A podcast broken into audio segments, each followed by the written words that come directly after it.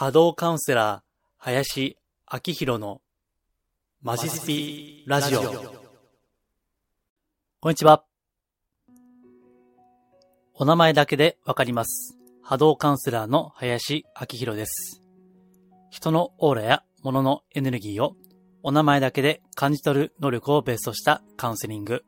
また、霊気をはじめとしたスピリチュアル的なヒーリングを人にお伝えしたり、自分自身でも実践、実行しています。今回も音声で収録していまして、iTunes のポッドキャスト、私のホームページ、マジスピ、そして YouTube、この3つのうちいずれかでご視聴いただけますので、マジスピでご検索いただければと思います。はい。えーでは、えー本題に入る前に、えー最近ですね、えこの音声でも、前は動画ですね、え告知したと思いますが、え無料の対面ヒーリングですね。えもう、あの、何人かの方々に受けていただいているんですけども、えっ、と、やってみてですね、こういったことは、あの、中身が、まあ、修正する箇所が分かってくるわけですね。で、当初、トータルで90分ですね、やろうということで、計画してたんですけども、まあ、実際ですね、わざわざご足労いただいて、お越しいただいて、そしてお話をするわけですから、まあ、ついついですね、話が盛り上がったり、あと、まあ、いろいろご質問もいただいたりもするので、まあ、あの、ガチな、本当に深い悩みの相談などはできませんけども、まあ、フリートークで非常に盛り上がるためですね、えー結局90分じゃ終わんないんですよね。えー、だいたいまあ105分とか、今1時間45分ですね。えー2時間ぐらいですね、えーかかることもありまして、えーなので、まあ当初90分の予定だったんですけども、えー今は105分というふうに、ちょっと幅を、えー持たせています。まあただ、えーそれだけ時間をかけますのでね、えーこれはあの、受けていただく条件、まあこれは前々回のあの、動画をご参考にしていただきたいんですけども、まあ価値観とか、私の発信している情報の内容とか、ある程度共感がないと、えー105分前後、えーマンツーマンですから、まあ、きついですよね、正直。1対1なんでね。えーなので、まあそういった意味でもですね、えーもし、えー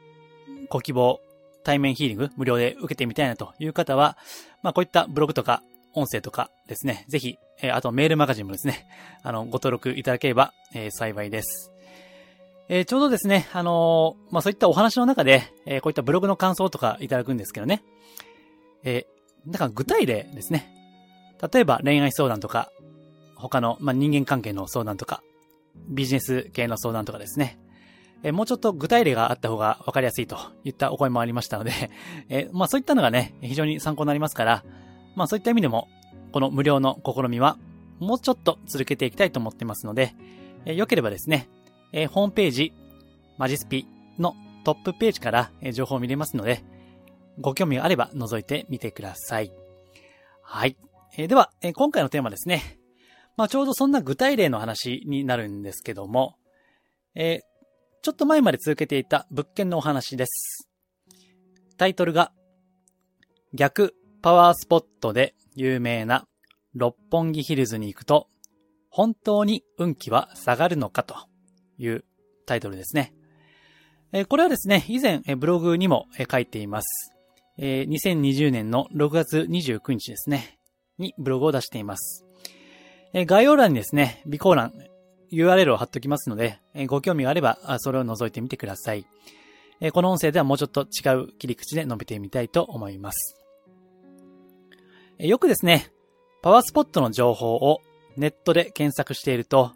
そのパワーダウンスポットですね。えそういった情報もですね、え引っかかることがあると思います。で、そこで、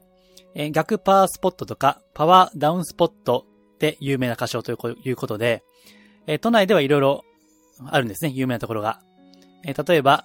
えー池袋の、えーサンシャインのあたりとかですね。えーあとは、うん、まあ、これは具体的な場所ってわけじゃないけども、えー都心の非常に人が行き交う場所ですね。えー渋谷とか、えー新宿とかですね。えーあとですね、まあ、今回取り上げる、えー六本木ヒルズなんかもそうですね。えこういったのがですね、えこれは私だけじゃなくて、え検索してみると、まあ、いろんな方がですね、えここはちょっとまずいと言っちゃ、まあ、ななんていうかな、敏感な方は言っちゃダメみたいな感じで述べている記事があるんですね。えー、ただですね、あのー、まあそういった記事見てみますと、なんか、その場所に行くと、もうやばいみたいな、ちょっとね、うん、まあ、恐怖心を軽く煽ってくるような内容もあるんですね。で、私はあの、まあこれ前も言ったと思いますけども、人を怖がらせたり、まあ脅したりして、そのビジネス、まあカウンセリングとかヒーリングとかを強要するっていうのが、もう大嫌いなんで、あんまりそういった表現は良くないと思ってるんですね。えー、たとえ行為であろうとですよ。うん、結果的にそれで怖い感情を抱かせるっていうのは、私はやめたいし、まあやるつもりもないんですけども、でそこで、その、本当にこう、今回取り上げる六本木ヒルズは、やばい、危険な場所なのかということですね。えそれを述べてみたいと思うんですね。まあ結論から言うとですね、あの、やばい場所ではありませんが、まあ波動的には、まあちょっと詳しく見てみるとですね、えいろいろ発見があるわけです。はい。なので、えー、結論から言えば、普通に遊びに行ったり、イベントで行く分には、全く問題がないです。ので、え、そこをご安心いただいた上でですね、え、この先をお聞きいただければと思います。え、まずですね、あの、六本木ヒルズ。うん。あの、私も実はね、プライベートで何回か行ったことがあるんですね。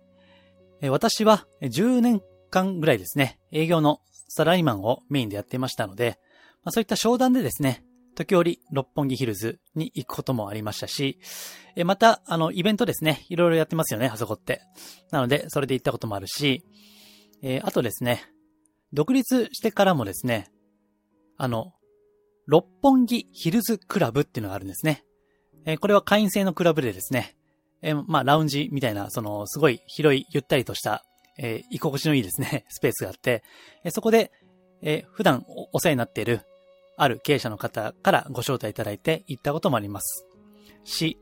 えー、また、えー、セミナーですね。えー、確かね、何十回だったかな。え六本木ヒルズの、えっ、とね、だいぶ上の階に えオーディトリアムですね。オーディトリアム。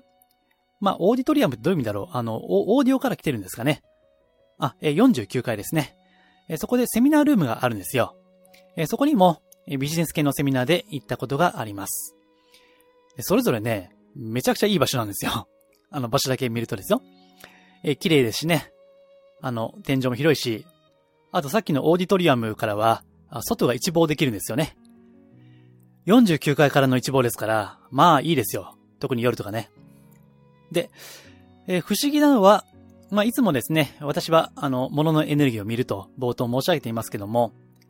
個々の部屋、場所ですね。ヒルズの。え、そこは波動はいいんですよね。え、さっきの言った六本木ヒルズクラブもそうですし、うん。イベントの会場はね、波動がいいんですよね。そう。なので、なんでこれが逆パワースポットと言われるのが、まあ不思議ではあるんですけども、ただ、うん、謎はですね、個々の部屋は波動がいいにもかかわらず、全体としては重たいんですね。えこれが非常に不思議な構造をしているわけですね。で、まあ、他のサイトとか解説、そういったページ見た限りでは、そこまで詳しくは述べているのが、まあ、少なくとも私は見当たらなかったので、ちょっとここで解説をしようかなと思っているところです。えー、普通のパターンじゃないんですよね。やっぱ特殊な場所なんですよね。そういった意味では、六本木ヒルズっていうのは。えー、あと言い忘れ、言い忘れましたけども、えー、東京スカイツリーなんかもそうですね。あそこも、まあ水族館があったりするんでね、たまに行くんですけど、あそこも波動いいですね。ここの場所は。えー、ただ、全体として見たときに、なんかあんまり良くないっていうのは感じるんですね。うん。なんかね、あの、規模が大きいと、まあ、こういった、あの、不思議な構造になってるんですけども、えー、六本木ヒルズに話を戻して、えー、説明をしていきますね。えー、その土地とか物件とかですね、その波動を決めるのは、主に3つポイントがあると思っています。えー、まあ物件に関して言いますね。まず、当たり前ですけども、物件そのものの波動。物件そのもののエネルギーですね。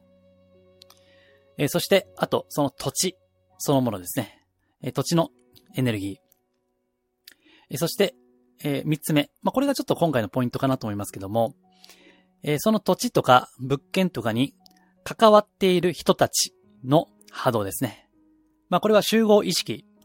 え、グループのエネルギーと言ってもいいですけども、え、これが3つ目です。え、この3つに分けて考えるとですね、ちょっと発見できることがあるんですね。え、まず、えっと、まずそうですね、物件そのものから行きましょうか。え、これはもうさっき言った通りですね、え、六本木ヒルズという場所は、個々の部屋はいいんですよ。うん。ですから、そういった意味で、さっき結論から言いましたけども、え、イベントとかですね、え、セミナーとか、そういったスポット、え、期間限定、まあ、日帰りとか、えー、そこで行く分には問題はないですね。えー、まあ、特殊な人を除いてないと思います。えー、そして土地のエネルギーですね。え、これは、あの、ネットで見てみるとね、どうやら、この場所は、例の赤穂浪士が切腹した場所らしいんですね。うん、まあ処刑場かなまあ、あそういったことがあるらしいんですけども、歴史的に。え、ただ、まあ、あの、赤穂浪士って中心蔵ですよね。えー、歴史的に見て、あのあれは仇討ちですから、まあ、今の価値観じゃなくて、当時の価値観からすれば、ね、主君の仇を討つというのは、まあ別に普通と言いますか、あの、問題はないわけですよね。えー、そして、たとえ切腹を命じられたとしても、ね、そんなん初めから分かってるわけですよね。赤穂老子、47人の方ですかね。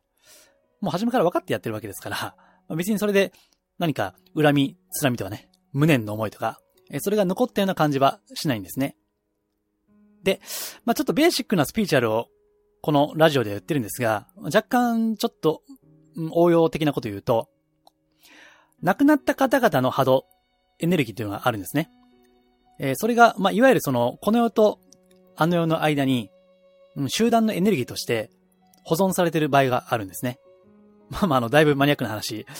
珍しくやってますけども。で、赤穂浪士の47名の方々のその集合意識っていうのがあるんですよ。で、えそれを見ていますとね、まあもちろん主君が撃たれたわけだから、えー、まあ、恨みつらみが晴れたとか、もう、なんていうかな、幸せしかないとかね、光そのものであるとか、あそういったことはないわけですけども、まあただ、主君の仇は撃ったわけだから、そんなね、まあ見てみますと、恨みつらみ的なネガティブなエネルギーが詰まっているわけでもないんですね。ですから、ちょっと私の、あくまで私の考えですけどね。えー、赤穂浪士が切腹した場所だから波動が良くないというのはちょっと、うん、どうかなと。ちょっと疑問なんですね。えー、あるいは、まあ、昔処刑場があった場所という説もあるんですけども、まあ、調べた限りではそういったのはなかった、見つからなかったので、ちょっとそれはあるともないとも言えないんですね。えー、ただですね、まあもう、今年はもう西暦2020年なわけで、となると、いろんな方々がね、あの、無数の方々の、こう、亡くなった後があるわけですよ。別に処刑場に限らずですね。えー、ですから、まあそういった意味では、あの、なんか人が亡くなった場所だから良くないとかね。まあ、時折こう、さっきちょっと言った池袋のサンシャインあたりはそうなんですけども、あそこはあの、戦場、まあ戦場ですね。だったらしいんですね。なので、まあ、場合によってはそういったのが、私は池袋の場合はちょっとあるような気もしています。はい。まあ、すごい繊細な方が池袋行ってですね、めちゃくちゃ体調崩したの、間近で見たことがあるんで、まあ、その方もちょっと、まあ、霊能的な、うん、まあ、そういった仕事をしてる方だったんですけどね。まあ、めちゃめちゃ敏感な方なんですよ。ですから、ちょっと池袋はそういうのがありそうな気もしますが、まあ、少なくともこの六本木ヒルズに関しては、まあ、少なくとも歴史的には感じないですし、まあ、実際波動で見ても、そこまで、うん、悪くはないと思います。し、えー、それで言うならば、普通の墓場ですね。まあ、墓場の周りって、まあ、波動が良くないと思われるかもしれませんけども、それは墓場によるんで、まあ、墓場でも別に穏やかな墓場もありますしね。えー、ですから、えー、墓場はやばいみたいなね。特に夜行くとやばいみたいな 危険とかね。そういったことはないあくまでケースバイケースなわけです。はい。ですから、そういった意味で、六本木ヒルズは、まあ、土地そのものの波動が良くないからだっていう説は私は取らないんですね。えー、では、えー、次、最後のですね、その土地や物件に関わってる人たちの波動ですね。まあ私はこれかなと思ってるんですね。えー、というのも、まあ、六本木ヒルズって、もう、ご存知の通りですね。まあ、ビジネスの場所じゃないですか。えだいぶ、もう本当にバリバリ稼いでいるような人たちがいいそうな場所ですよね。まあ、昔、あの、ヒルズ族とか、ネオヒルズ族なんてね、非常に、まあ、テレビでもメディアでも紹介されてましたよね。あの、まあ、非常に羽振りのいい感じのね、えー方々が、まあ、金遣いの荒い、えー方々。まあ、それは一つのメディアによるイメージの先導かもしれませんけども、何かしらそういったイメージ、まあ、金の匂いがするみたいなね。まあ、そういったのはあるわけです。うん。まあ、私はまあ、それがあるかなというふうに思ってるんですね。えー別にあの、まあ、今回お金の話ではありませんが、まあ、お金そのものは別に良いも悪いもない。えーお金の波動そのものは、ニュートラルなエネルギーなんですね。まあこれはまた別の機会に述べようと思っていますけども、まあともかくですね、うん、何かそういった、まあ今のその、今の世界っていうのは、経済はグローバリズムですからね。で、まあその、うん、六本木ヒルズのが全部悪いとは言いませんけども、まあ基本的にグローバリズムというのはよく言われますけどね。あの、まあ今だけ、金だけ、自分だけっていうね。まあこれはちょっと今回は政治経済の話じゃないんで、あまり詳しくは言いませんけども、そういったのが象徴されるキーワードなんですね。えとなると、まあそういった、まあ資本主義の権限みたいなあの場所ですよね。ですから、うん、いいか悪いか別にして、えそこにこう、いわゆるエゴですね。エゴのエネルギーが集まってくるわけです。えただ、エゴも別にダメとは言わないんですよ。まず、一つは、人間はエゴがないと生きていけないわけです。だから、エゴを捨てるっていうのは無理なわけです。まあ、エゴ捨てたいなら死ねばって話です。死ねばエゴはね、えー肉体に付随するエゴはなくなるけども、まあそういうわけにもいかないじゃないですか。えー生きるためには生存本能を維持するですね。命を守るためには大事なエゴですからね。そして、えーそういった、あのー稼ぐ、稼ぎたいとかね、えーそういったエネルギーも決して悪くはないわけです。なぜならば、その稼ぎたいとか、ね、あのーたくさん儲けたいというエネルギーというのは、えそれによって人も集まってくるわけです。ですから、え例えば、まあ、有名な観光スポットですね。え六本木ヒルズもそうだし、